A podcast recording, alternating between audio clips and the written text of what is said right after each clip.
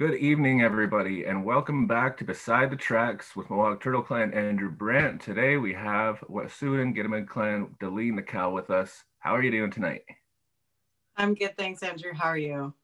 I'm doing really well. So I've known you for a little while. I've been following your Instagram page for a while, actually, um, like maybe a year or so, maybe a little bit longer, but um, you've been at it for a while. You've been speaking to a lot of really important people around the world. Um, you've spoken at the U N. Um, so give us a little bit of insight what it's like to um, talk to these people in that colonial type government.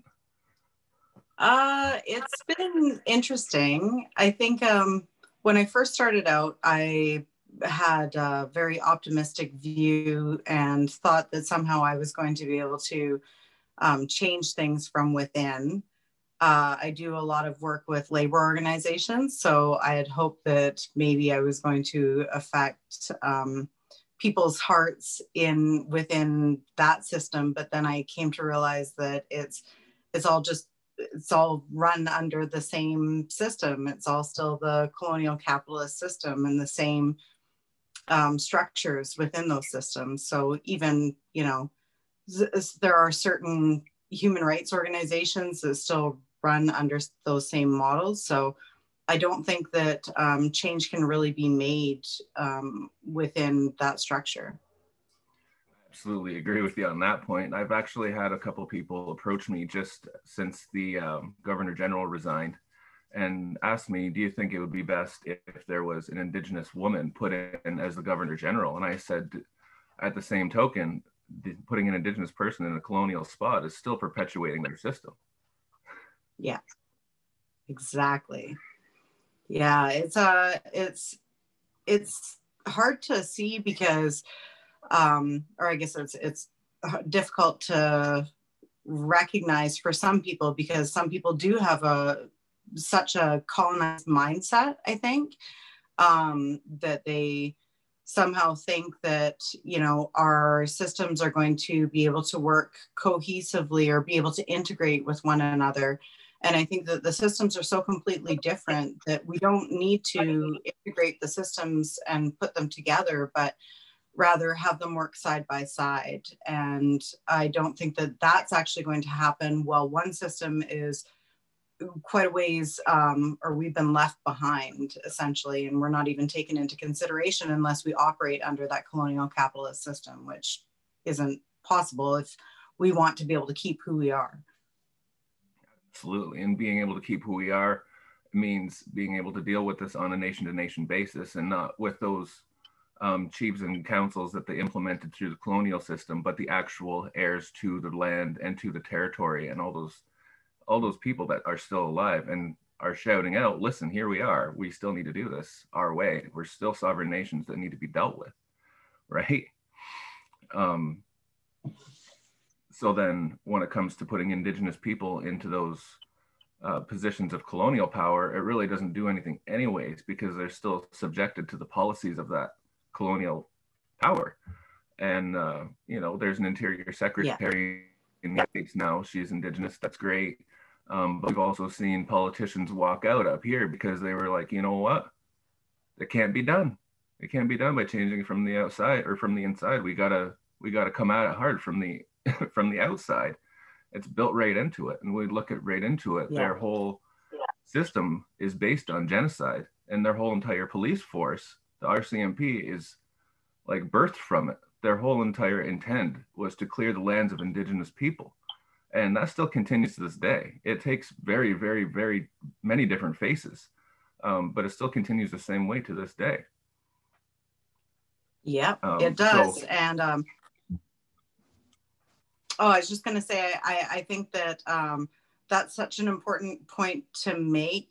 And I think that that's why this, like the whole, what we're seeing here with pipelines and with um, reoccupations of land, like land back, and what we're seeing out further east with, um, you know, the R C M P standing by as, as people are attacking uh, fishermen out there, that entire um, all of those things are are part of a bigger picture. It's a, it's a part of uh, the R C M P still doing exactly what they're meant to do, and we can see that they're they're not out to serve and protect, because they don't actually um, serve everybody. They don't protect everybody.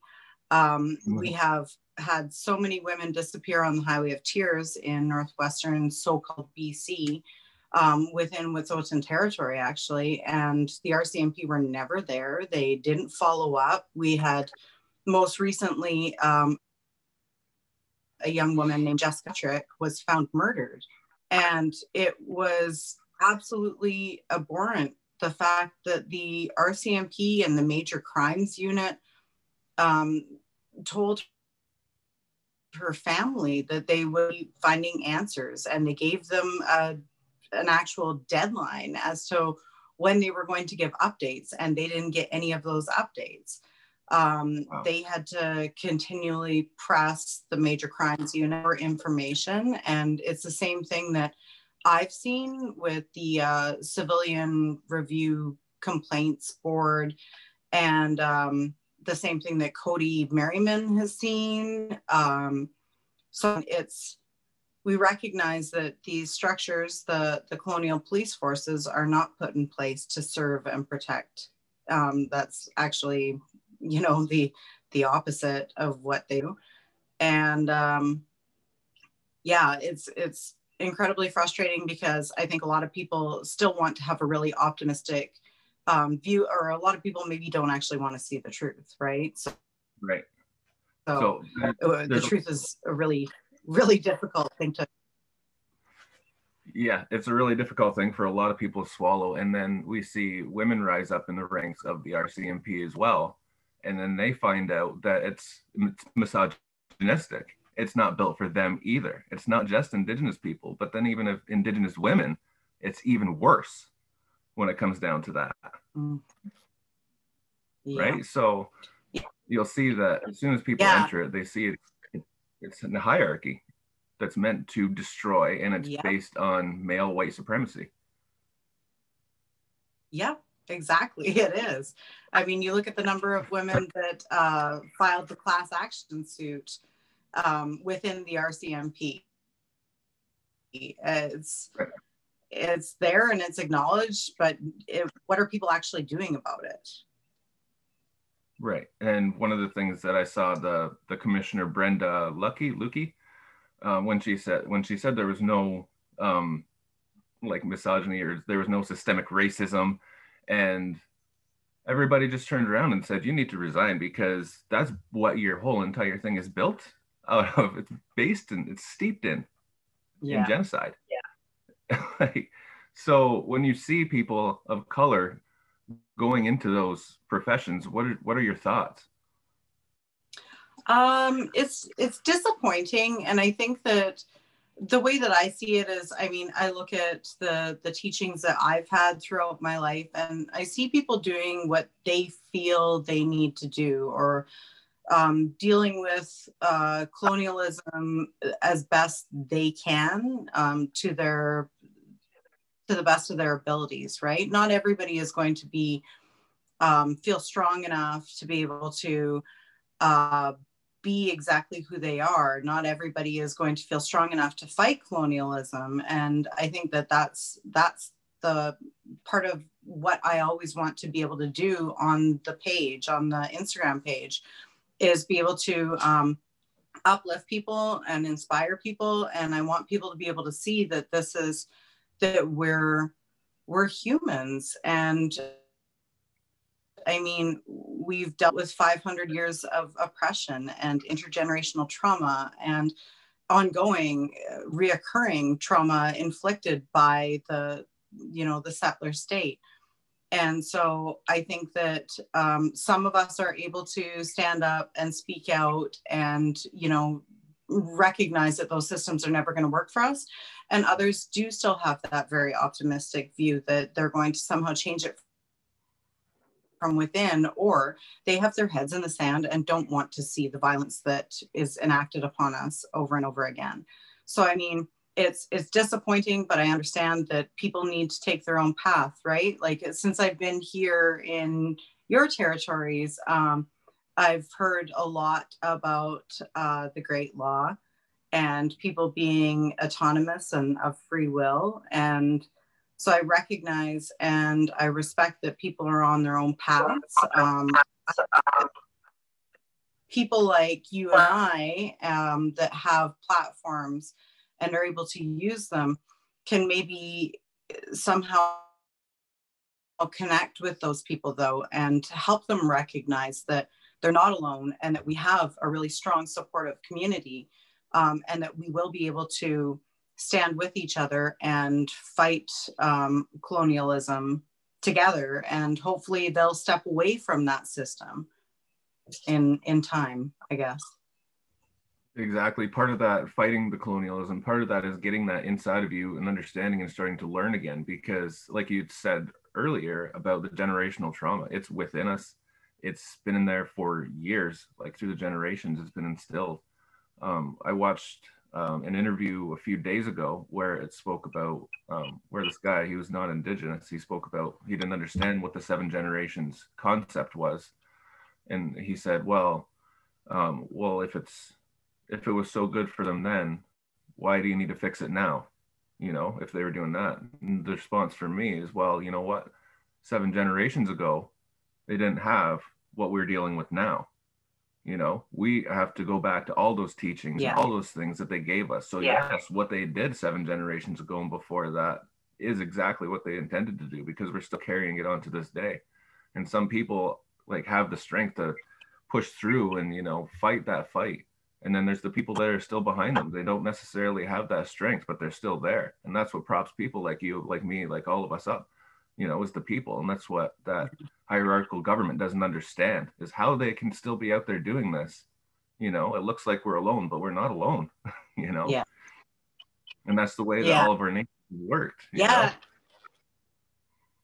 You know? Yeah, exactly. And, and I think that um, taking away that, um, taking away the that hierarchical, you know, patriarchal structure and bringing it back to our, our own ways, and making sure that we support each other and not, you know, that we have respectful conversations, that we don't talk down to each other, that we don't judge other people that are not in place in their journey.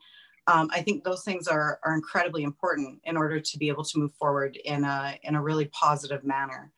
And I mean, nobody's perfect. There are plenty of times where I've, you know, seen people and you, my automatic thought is, you know, this person is sold out.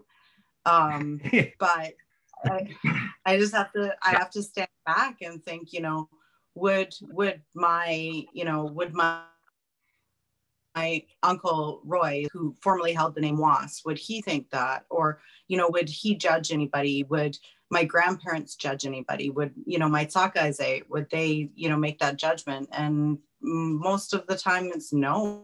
Like they, they recognize that, that people, you know, are, are doing what they can, and it might not be to, to our standards or to our liking, or they might not be in anywhere near the same place as we are, but, and I, I don't think, obviously, you know, we're anywhere near done our work. Like, are we ever going to be done our work? Sure. Like, hopefully one day. Um, I just have to keep on turning off my uh, my video because I want to make sure that we get the audio perfect on here. So I was getting a little bit of feedback. So um, okay. If the list shows up, I'm still here um, listening, and we're recording. So.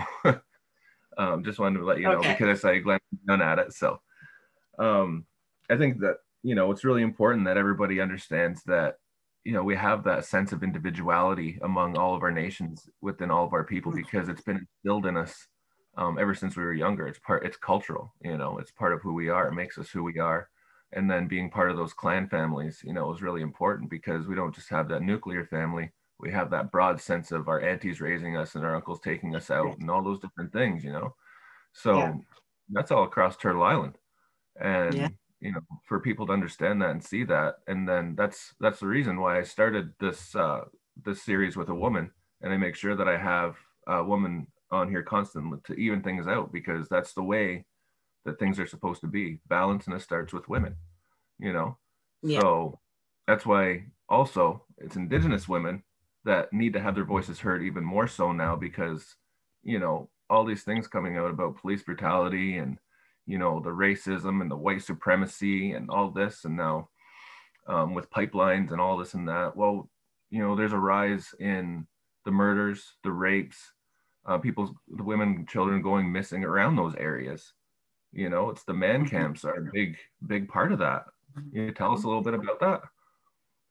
Well, there, I mean, they had the, uh, the United Nations had the special rapporteur come up to our territories. And um, one of the U N special rapporteurs had come up to so-called Canada, probably about, I don't know, it would have been twelve or fifteen years ago. And I haven't heard anything about the findings or what, what the special rapporteur has said specifically um, in, in this case. I'm pretty sure that they just reiterated what they had uh, reported back twelve or fifteen years ago. And that was that the, um, the violence, the rates of violence in areas where there are man camps and resource extraction projects are accelerated and um, I guess multiplied by a, the one report was there, there were, I think it was seventy percent more reported incidents of violence against women in the area where um, Mount Milligan is, so which is also up in, in northern, it's in Carrier territory, um, Dakelh, I believe. And so, I mean, the the reported rates of violence, and that's just the reported rates. I think that that's something to make very, very clear. Right, that's the reported um, rates. We know, you know, yeah, according to statistics, the majority of women don't actually even report. And so, I mean, the I can't imagine the the amount of um, the amount of violence that goes unreported. It takes a really strong person to be able to report things. And, and um, so, you know, a number of years ago, he had actually witnessed um, uh, an incident of violence in, while he was on his, on his tour. So I thought it was really interesting that that didn't seem to gain a lot of, um, a lot of media time, but I, at the same time, I'm, I'm not, I guess, that surprised, because I know that media is put out by, uh, you know, by these and, you know, the exact same people who are, who are backing, you know, big industry projects like Coastal GasLink, like Site C Dam, like, you know, any of the major extraction or industry projects out there. Those same people own the media. So they put right. out whatever they want to and whatever messaging they want to, which is why I think a platform like yours is so incredibly important. Yeah, yours as well. That's um, like, I learn a lot of stuff too from your platform, and, you know, because it's so broad, you cover everything on there. And um, also one of the things too, you were talking about uh, statistics, and the statistics are high around uh, missing and murdered women, but it's also high around incarceration levels too. Right, so we've seen a lot more incarcerated women, Indigenous women, than we do non-Indigenous, and even Indigenous men. Yeah, yeah. Actually, um, when I was I was down, I went to an international civil and human rights conference with labor organization that I've done work with, and at the conference, I had the opportunity to um, sit in as a guest speaker for a two-part workshop that was about mass incarceration. And they had primarily focused, because it's, it's um, primarily in the so-called United States, um, they had primarily focused previously on, on incarceration rates of Black men. And they, knowing that I was coming to the conference and um, I was doing a workshop on missing, murdered Indigenous women, um, they asked me to come and sit in on that. And actually, I got to sit in on a on a, what was it? I think it was um, uh, ecological, was it ecological justice? Environmental justice workshop. So, I mean, the fact that I got to sit in and do that workshop and see them all tied together at an international civil and human rights conference was really, it was really important to me.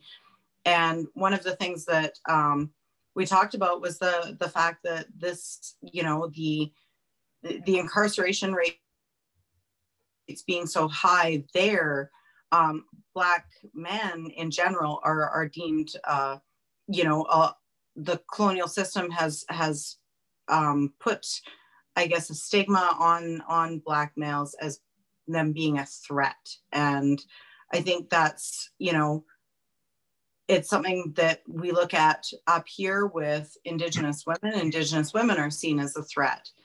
Right. Um, and especially now, I mean, more, more and more Indigenous women are, are taking the lead um, in front lines movements, in, you know, speaking out, being vocal about things. And I don't think that that's, um, I don't think that that's just, uh, you know, it's just happened. I think that it's after us recognizing that if we don't start speaking out now, that, you know, we'll, we'll continue to be the targets, we'll continue to be the people that are, are most likely to go missing or be murdered. Um, so we don't really have a choice. And so the, the criminalization of Indigenous women is, I think, a part of uh, like a systemic plan, I guess, to, um, to invalidate what we say and to silence us. And it's the same with the inaction on missing and murdered Indigenous women.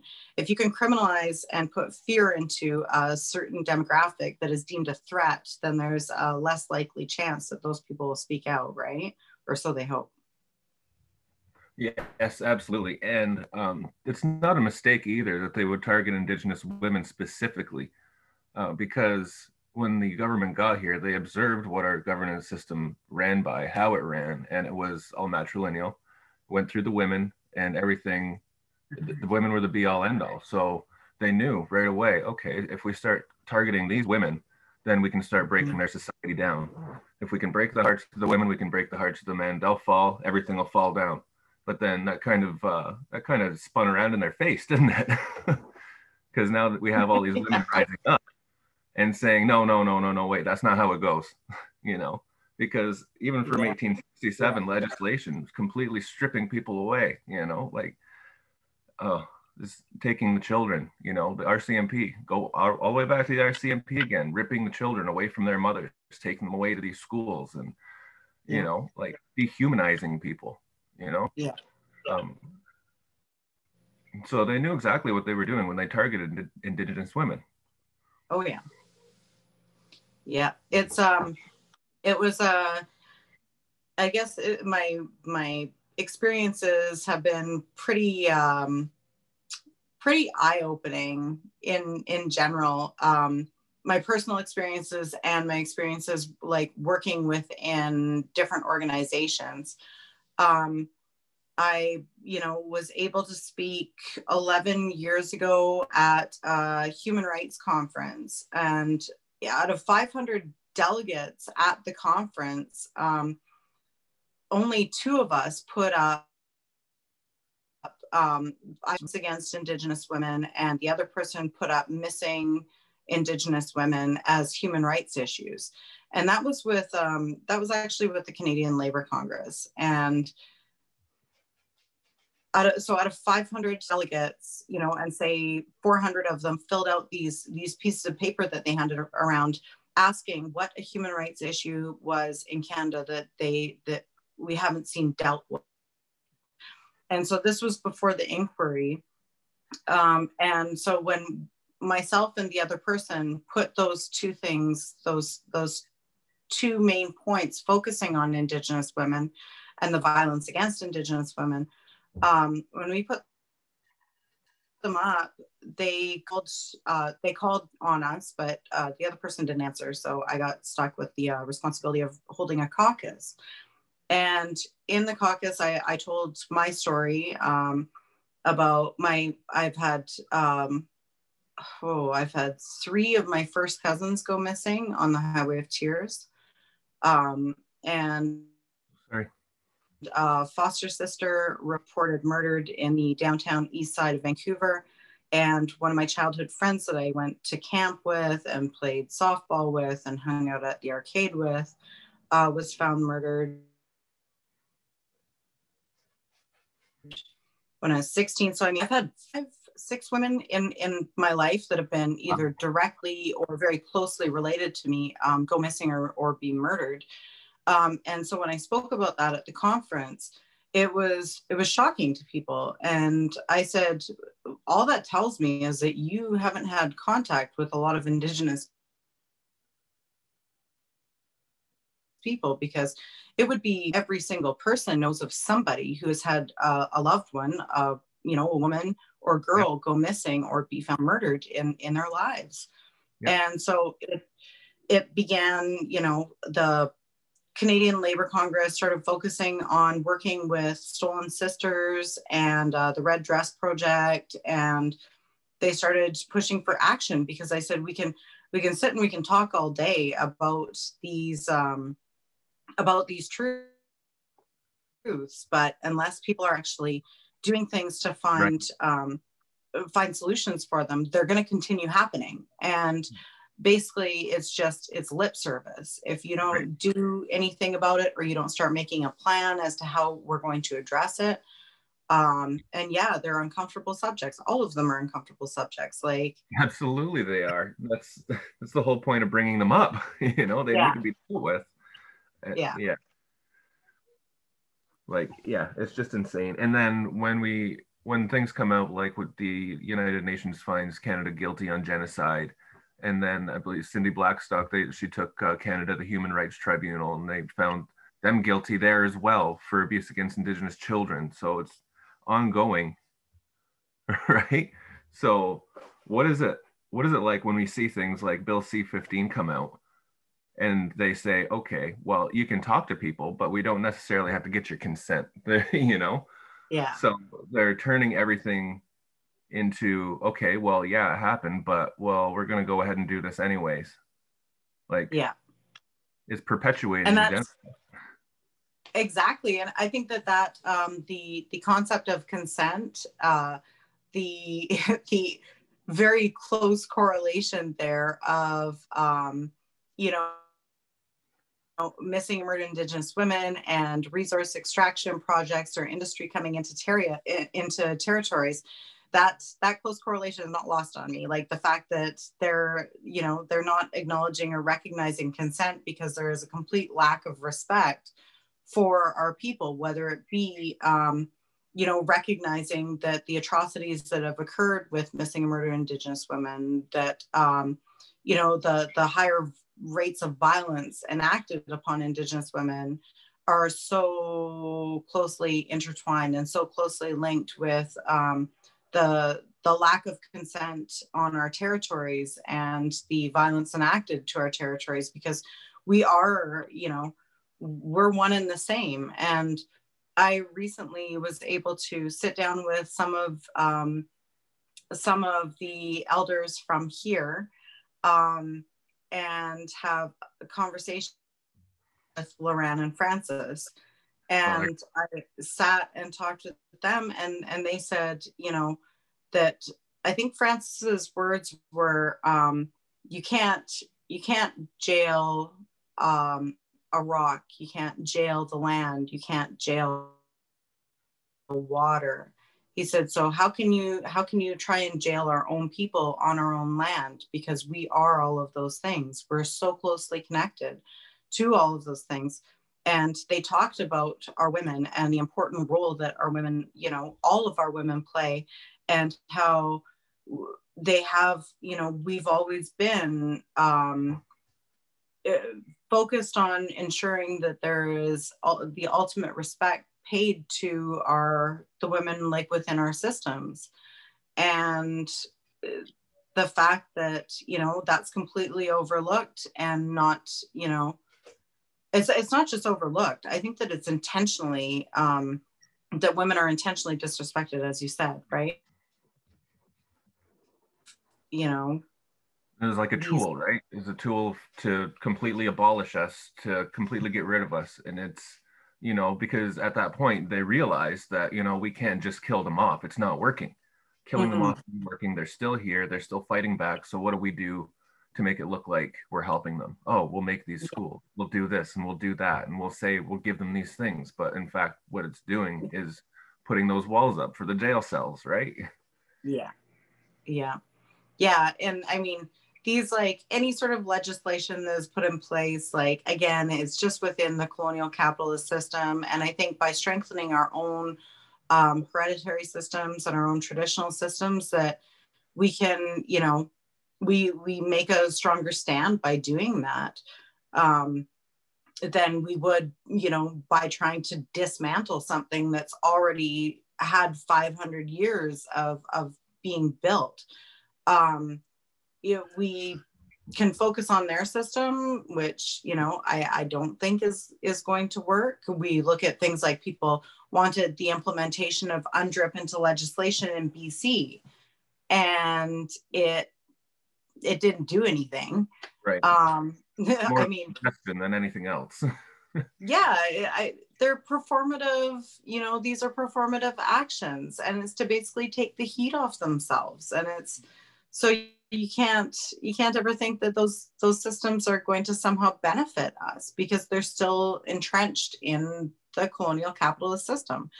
Right. Like, so it's hilarious that people were, were so enthused about UNDRIP being, being implemented. I'm like, it's a great concept. Like, what a, you know, it all looks good on paper, but I mean, I look good with filters on. So through the government, right? Just, that's all it is. Yeah. Just a party. And it just tries to make them mm-hmm. look good. But really what needs to happen is for them to recognize our nations for what they actually are. Because yeah. at the end of the day, what they're doing is, well, genocide. And, you know, they keep perpetuating it by implementing these different governance things like chief and council, like referring to A F N, like, come on, you know, like, what are you doing? Like, yeah. you actually are supposed to go to these people, and they're set in place. We are alive, we exist. And it's their yeah. responsibility to be following up with us, not with whoever these people are that they've put there in order to perpetuate their system for them.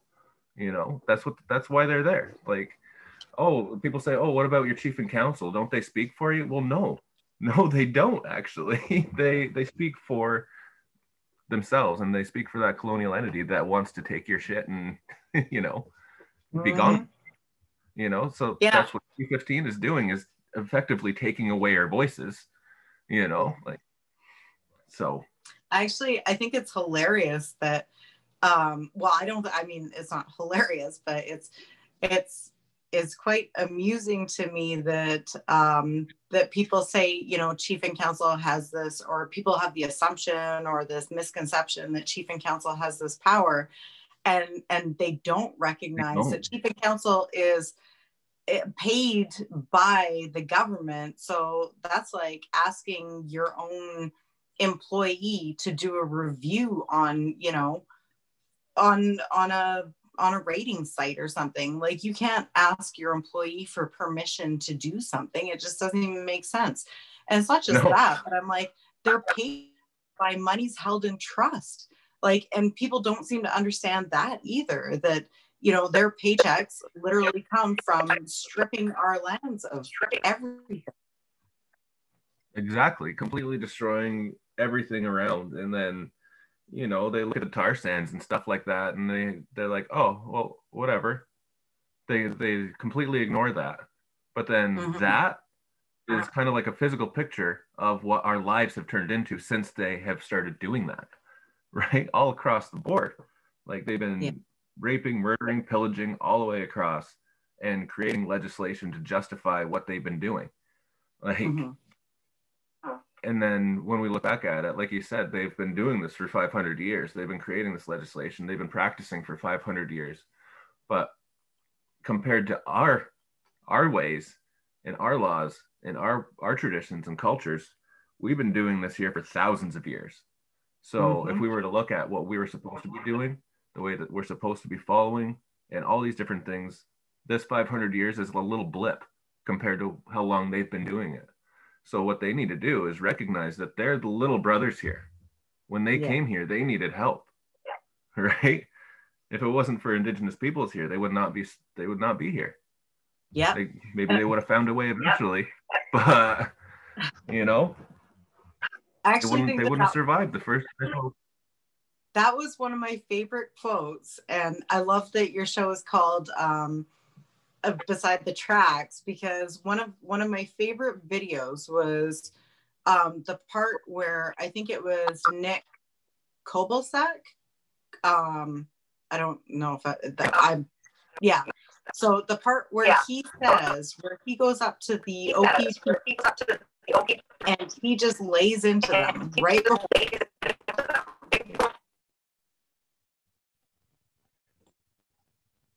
Ancestors came, they were tired, they were hungry. Our ancestors, and he, he completely, like, it was such a powerful moment because he's telling these entities that are the, you know, the most aggressive part of the colonial capitalist state. It, he's telling them the truth. And I think speaking the truth is so incredibly important, even if people don't hear it, or even if the oppressor doesn't hear it, or the person who's trying to oppress, um, it's important because it's it's in that video. And it's now, I mean, with with media today, everything's like kept on record, right? So I think it was incredibly important that uh, that he put out that message, and it was a powerful, powerful message. So I think one of my favorite moments of Shut Down Canada was uh, that that very, you know, impressive statement. It was, and you know, that's why I um, made this show Beside the Tracks, is this kind of a weekly jab at the government to remind them, you know, we were never on it. It was you guys that lied. It was you guys that shut mm-hmm. it down. And it was you guys that are perpetuating the genocide to this day. So mm-hmm. tune in, you know. Um, but yeah, it's, it's just, it was strong. And, you know, like every so often I'll see it pop up again and I have to watch it because yeah, just raw and to the point, you know. So, um, you know, if we can all speak like that, you know, have that kind of fire inside of us, because we all do, you know. Oh, yeah. Sometimes it's some of us, some of us get to that point where we're like, you know what, enough is enough. It's time for me to start saying something. And then, you know, the people that aren't ready to speak yet, they're there fueling you and, you know, keeping you going and like reassuring that there is somebody there, that you're not alone, that, you know. And then that's yeah. kind of the point of this too, is, you know, so we can all connect across Turtle Island and raise those voices up so that we can show that, you know, we're not alone. It's not just one group here, one group there, and it's not just little factions like this, but it's actually Indigenous people across Turtle Island that are coming together, because yeah. the whole mindset now is we need to decolonize. We're at the point now, we've done the work, now it's time to get it done, you know? So we've done the work for all these generations, and now we're at the turning point, and we can see it because we're at an environmental disaster as well. You know, mm-hmm. they're finally considering Indigenous ecological knowledge and saying, oh my God, we need to let these people do what they are supposed to do, because that was actually preserving everything, which is, like we said before, land defenders, right? We're stewards of the land. We come from it. We're a part of it. You know, like you said, how do you jail the land? So, yeah. It's, um, yeah, it's, I mean, connecting with each other, and like the, the idea of decolonizing.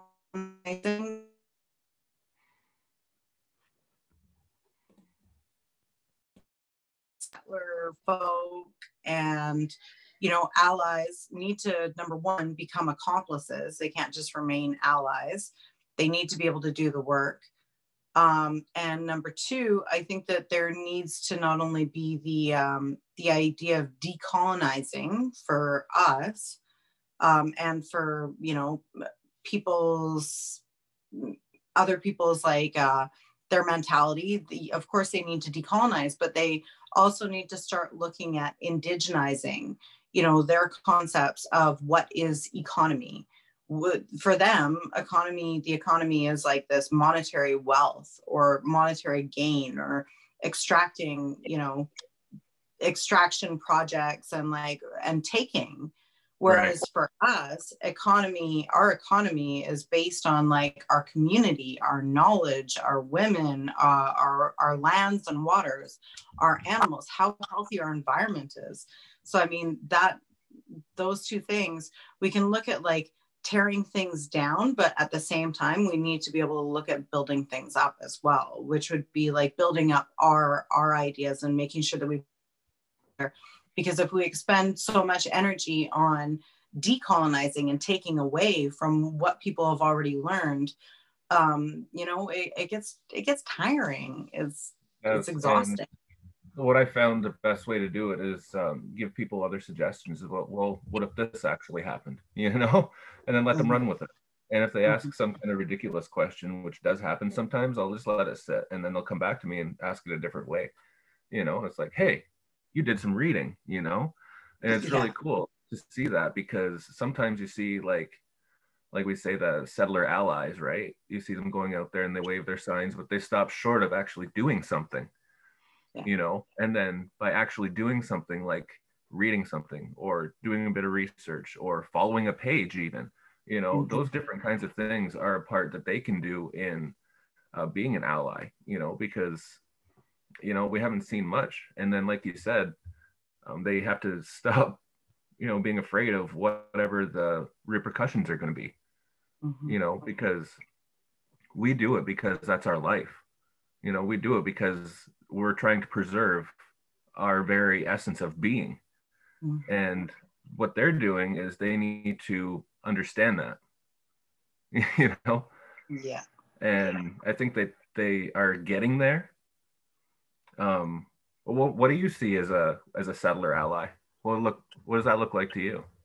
Well, I think I think uh, the idea of settler allies are the people that are usually kind of in the background and support, and for me, the people that send messages and, you know, say nice things, read the page or like the post or whatever. Um, Or they're the people at, you know, union schools that, or labor organization conferences that, that are like, great work and, you know, good job. But the accomplices are the people that are like, what can I do? Yeah. I want to do this. You know, I had people that, um, that were, automatically went to, when things started going on in, in our territories um, in February, I was at a, a Labour Congress school, and I had people that were settlers that were absolutely, didn't know much about it at first, but I went and spoke to a couple of classes, and some of them were from the Ontario Federation of Labour, and they automatically, they said, you know, what can we do? Can we start Um, you know, letter writing? And I said, you can start by getting your labor organization and by getting, you know, everybody within that your labor organization connects with to put out statements of support, because political parties rely heavily on um, large groups of people. And a lot of those are organizations, right? Right. So I said, if they hear that there's discontent or people are unhappy with what's happening, and, you know, they rely on that support from big groups, um, they're less likely, or they're, I guess they would be more likely to speak out against everything that's going on. So I think those, that's what an accomplice looks like. An accomplice looks like the people that, that actually do go and, you know, take to the streets. An accomplice looks like somebody that, I had somebody um, book a night at the cabins here for me um, because I was at the end of my rope. I'm tired, like I am exhausted, and I just, and they could tell. Um, a couple of my posts had had just been me just being like, I'm, I'm done. Like I can't, I can't. I read all my messages and I read all the comments, um, maybe not immediately, but I do. And it, it is exhausting, and it's, it's emotional labor, and it's, it's hard because, um, you know, there, there's, there becomes a responsibility that um, comes with a page, as you know, and with a podcast and with having a platform. and to make sure that I am doing everything, you know, that I possibly can to continue to be aligned with um, our core values and our, our system, um, but being able to have my own voice and personalize it is tiring work. And it's, you know, I just made a post earlier today about, um, about, you know, how, how much even a single post um, can just change my way of thinking. And I think that when I have, when I have um, accomplices reach out and say, like, can I make a post about something, or can I bring information forward to you? Um, can I do something? Like, what do you need done? Those are accomplices. Allies are great.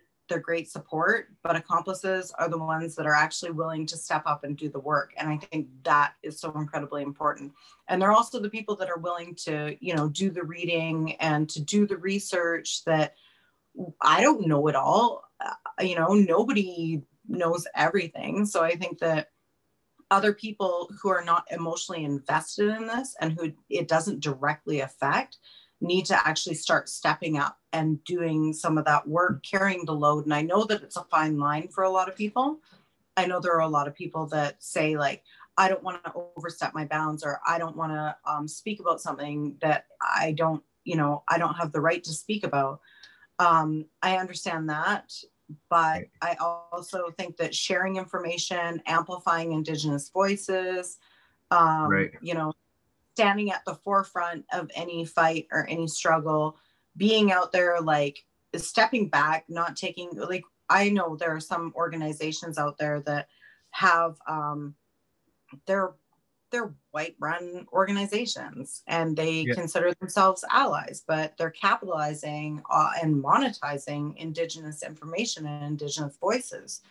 And, right. um, There are some, there are some that are Indigenous organizations that are, their media is completely run by white males. And I'm like, that's not acceptable either, because that's not, that's not a settler being an ally. That's right. a, a settler capitalizing off of our knowledge and off of our platforms. And that's, that's the exact opposite. That's like the, the epitome of a colonial capitalist right there. Absolutely. Yeah. One of the, One of the great things, like you said, how people would reach out and um, that'd be an accomplice. One of the people um, from one of the universities reached out to me and asked permission to use something that I'd written. And that for me was mm-hmm. a relief, you know, because I've seen some of my stuff out there claimed as somebody yeah. else, you know, and I'm like, well, that happens, you know, mm-hmm. and for this person to have actually reached out and said, hey, can I use this? And blah, blah, blah. You know, it's like, it's that to me. that that's something that matters. You know, those are little things to uh, like settler community people, because that's what they do within their own communities. Hey, can I use this? Or hey, can I quote you out on that? They never do that to us. Yeah. You know, and then when they start using resources like people, actual Indigenous people, it's a relief, you know, it mm-hmm. kind of made me a bit easier. Like, oh, finally, somebody's like doing, like, it wasn't about me. It was about somebody taking the initiative to actually, you know, say this is the, I actually got this from Indigenous people and here's the proof, you know? Yeah. So. Yeah, that's, and it's so, that was great. Yeah, I'm, I'm so incredibly grateful for your platform. It was funny because I think when I first, um, when I first saw your posts and whatnot, I was like, who is this person? And I know I shared quite a bit, but I know I definitely paid a lot of attention to your page, because you would say the things that other people didn't necessarily um, want to say or just wouldn't say. And um, I had just seen actually uh, um, something today, a quote today that, that really resonated with me. And it was that um, if you reconsider what you're saying around your white friends um, and you stop yourself from saying it because you don't want to make them uncomfortable or you're afraid that they're no longer going to be friends with you, that is white supremacy um, yeah. in action. And I found that you didn't do that. Like, you said what needed to be said, and that's empowering for other people. Um, because then it's like, yeah, like, this person's speaking the truth. Like, why wouldn't I? And I censored my stuff somewhat, um, just just because I, I I wouldn't want to put on anything on there that uh, my Denise eight and Sockeyes eight wouldn't approve of. Um, right. I know I, I do, you know, I have done a couple of posts where I'm like, fuck the police or, you know, yeah. A C A B, whatever. But I mean, that's kind of, I think that's kind of the consensus everywhere right now. So I think that's pretty normal. But okay. um, those, it's usually because something heavy just happened. So yeah, yeah, yeah. And being an Indigenous person, there's always something heavy that happens with the uh, with the police, right? So um, and and with the injustice system. So I mean, content like that is going to come out from time to time for sure, definitely.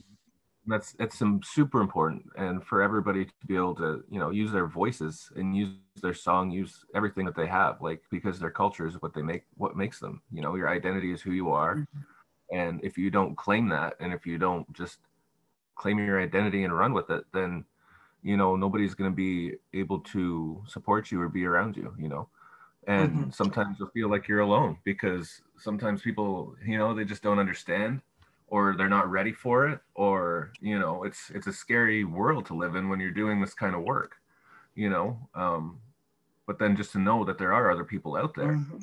you know, it's it's a good thing. And, you know, it's good to see other people rising up yeah. and using their voices, and just stop caring about, you know, what are they going to think if I say this? Because at this, we're at the point in time now where we have to stop caring about what they're going to think, because yeah. that's only going to make it worse if we care about what they think, you know. Like, yeah. um, it's not that we don't care. It's not that we don't have that empathy for them, for when they hear the truth, they're going to be shocked, right? And yeah, we can empathize with them, but at the same time, we got to be straight up and tell them, you know, this is ha- happening and it needs to be fixed, you know? Yeah. Yeah, I think it's, it's, we've come to the point in time where, um, where we have to make that decision, like which of the roads we're going to go down, right? And I don't think that that's just uh, society as a whole when it comes to like environmental, co- like, cl- you know, climate crisis.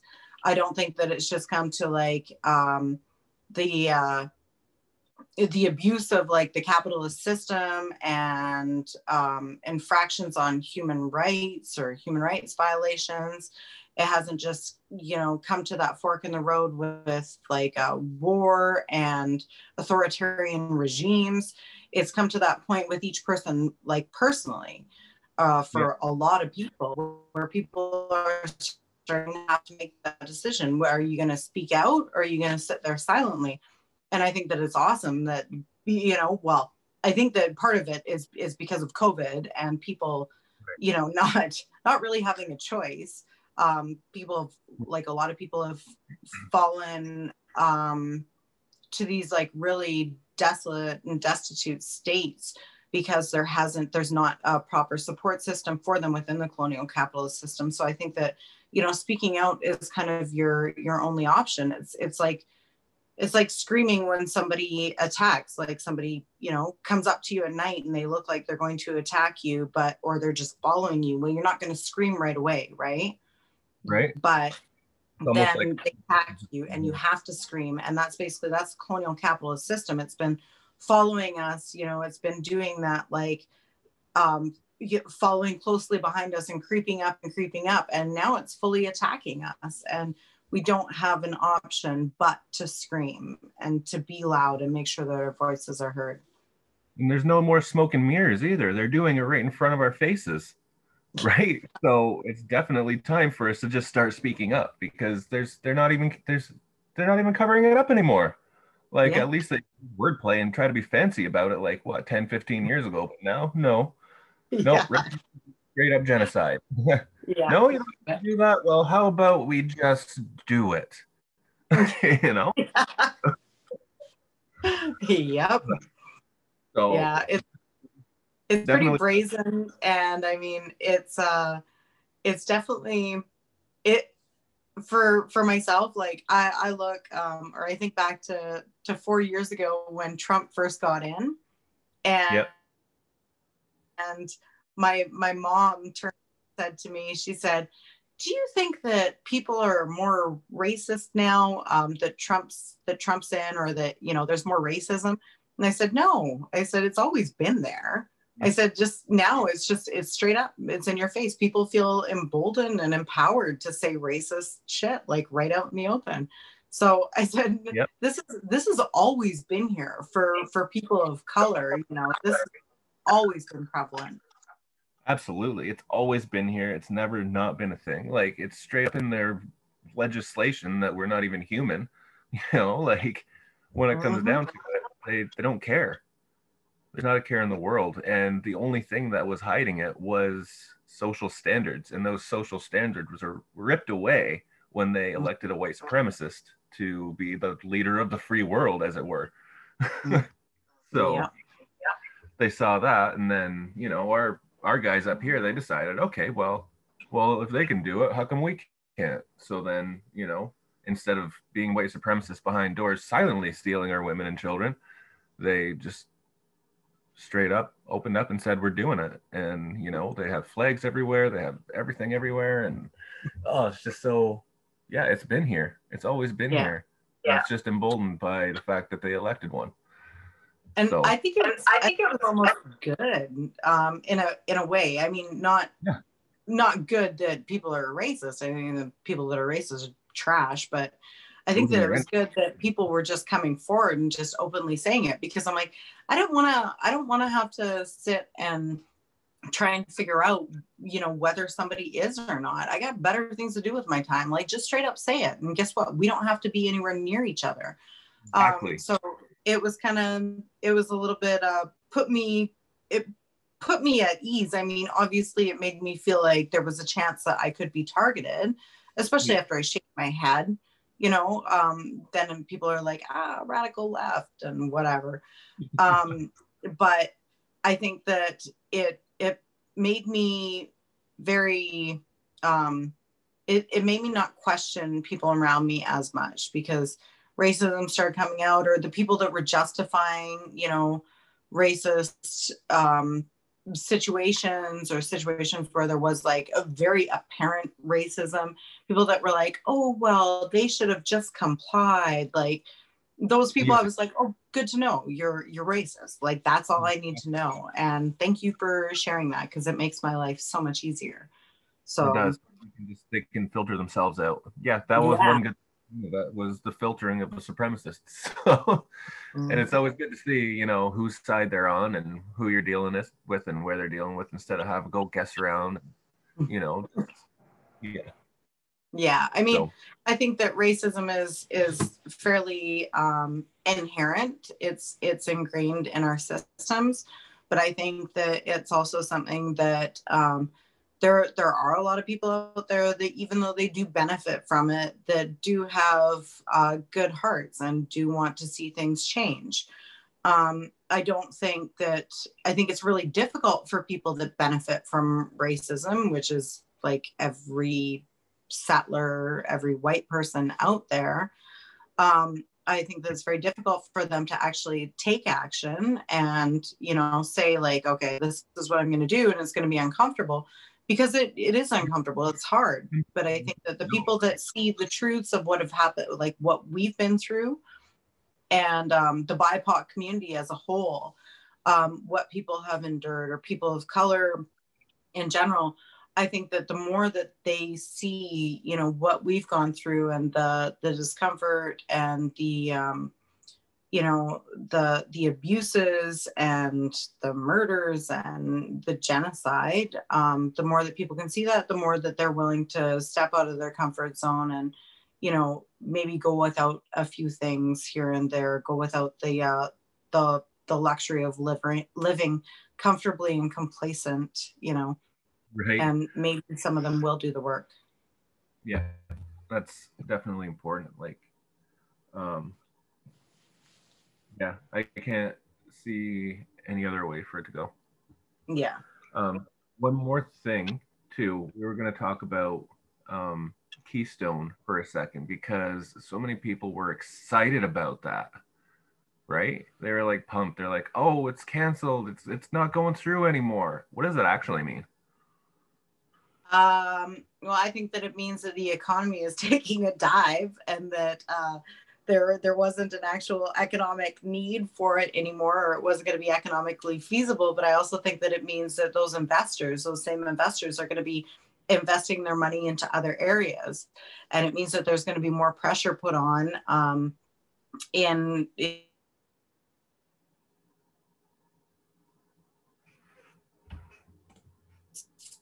That was for the export of Dilbit. Uh, so any any other pipeline that's going to be able to carry that is going to be very necessary now. So even though, you know, it's not going to be transported south, it's going to they're going to push for it to be transported west.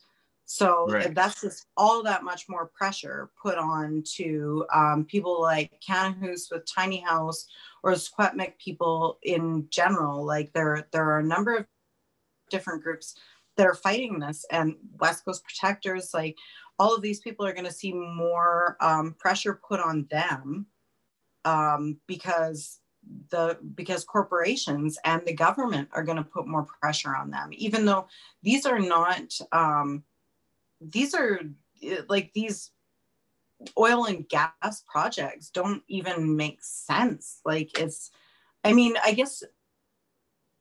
I guess in a way they do for uh, for a capitalist, because they can invest um, huge huge amount of a huge amount of money into these projects, and then when the projects fail um, because of the what was it the Terrace Act, um, because if if a project fails and they've signed an agreement with the so-called Canadian government, um, the investors actually get reimbursed.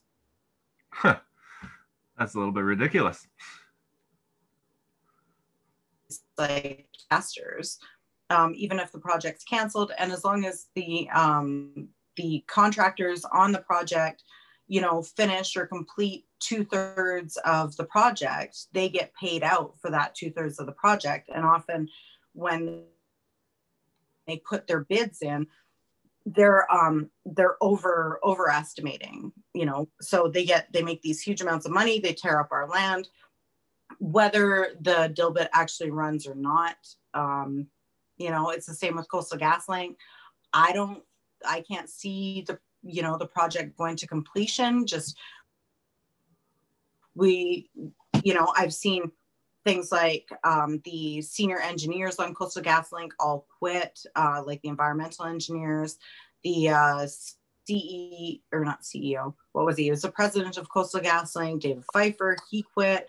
Like there are a number of people that, that are within these, these projects and these industries that know that these are not viable projects, but they're continuing so that they can seem like they're viable projects, and they'll, they'll push as much as they can. So I mean, the most that we can do is put pressure on them and say, like, this, the resistance of of everybody that isn't going to stop. And the more people that we can get on board, like, um, and being vocal, like the more people we can get to be vocal about their opposition, and the more support that we can show to these other, like the frontlines movements that are facing off against Trans Mountain, um, the better. The more pressure that we can put on on other organizations, and getting them to say, like, do you have a, a climate plan? Is there a climate plan? Like, why would you have, you can't have unionized workers then contributing to climate crisis if you have a climate plan within your labor organization? Right. Um, it's the same, like the, well, don't even get me started on N D P, um, like, but putting pressure on them, like, you know, N D P talks about jobs and like the future and whatnot, but you can't sit and talk to me about the future if you're actually destroying and actively supporting the destruction of the future. Exactly. You know, for for all these generations to come. It's ridiculous. Right. And uh, what I see too with the cancellation is investors turning to these other pipelines, and more money going to these other pipelines means more money for their milita- militarized police, and more money for fighting Indigenous people, more money for all of those things, which is why it's more important for us to start using our voices and rising up more and more And like you said, actually having those settler accomplices rather than just settler allies, you know, those people that actually make things work and make things happen and come to us and actually ask what they can do, you know, because it's, that's one thing that's really important is for them to actually listen, you know, listen yeah. and do what they're told rather than tell us what we need done, because mm-hmm. um, that settler community has a tendency to do that. They've been doing that since contact, telling us what we need best. But in reality, we need to turn the tables and tell them, no, this is what we need. We need you to do this, you know? So um, it's important that people, you know, realize that, because yeah, maybe one thing got shut down. We know it wasn't viable, but at the same token, all those investors are going to go somewhere, yeah. right? Yeah, and there are still how many other projects that, that are ongoing, and they're still, they're still pushing. And the thing is, is that like some of the investors will start investing in other projects where they just won't, um, they won't publicize it, uh, and it won't get out there as much. Like, I think that's why it's important.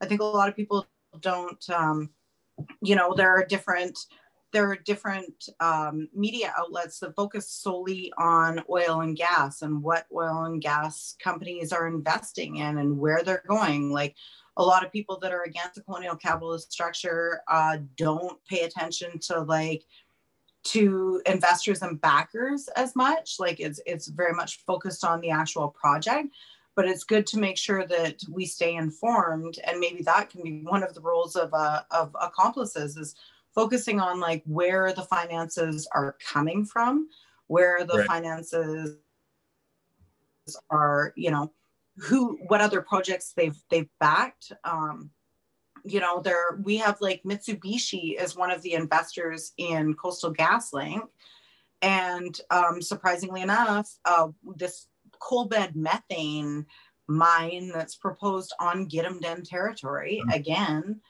um, is one of the investors is linked to Mitsubishi. So I, I'm like, if we look at it, I'm like, how, you know, how viable is a coal bed methane mine, like an open pit yeah. mine? I don't think that it's very, I don't think that that's the reason that they're going in there. I think it's because there are huge um, pockets of, of um, that coal bed methane yeah. in there. Or it's supposed to be, no, they say, sorry, it, they said it was supposed to be a metallurgic mine, um, coal mine, but they found coal bed methane pockets in there. So I, I don't think that it, they're actually using it for the metallurgic coal. I think that it's so that they can transport out these pockets or these pockets of gas, um, because it's also right on the route of where the Coastal GasLink project is. Um, but again, the investment, so the investors with Keystone X L, who are they? Like, what else are they investing in? Um, right. And if we trace all of that back, like we look at um, some of the, uh, somebody was talking about the other day, um, the investors of Coastal GasLink, um, some of them are linked to possibly organized crime organization, like, or organized crime. So right.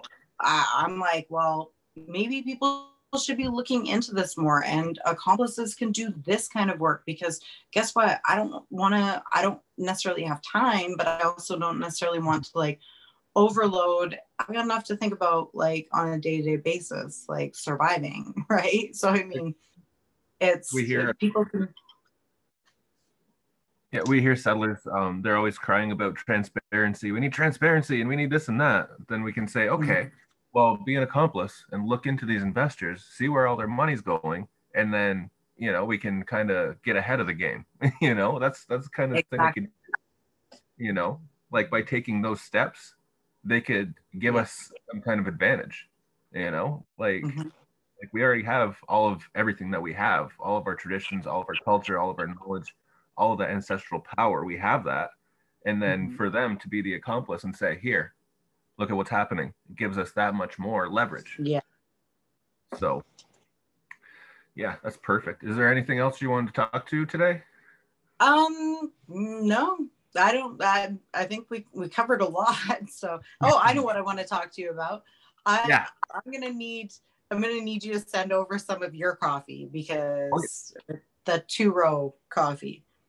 because I got this, I don't usually, I drink usually smaller brands like um, Bows and Arrows coffee, but yep. I've had to drink this Tim Hortons lately, so. Yeah, we'll send some two row coffee out there for you. And for anybody else, you can get their coffee at two row coffee co dot c a. We have Landback Bold. Uh, it's my favorite. It's good in the cappuccino. We got Seven Oaks, and we have uh, Eastern Door Mild. You can get that at uh, the pot shop at fifty-four oh three Old Highway two, Tyendinaga Mohawk Territory.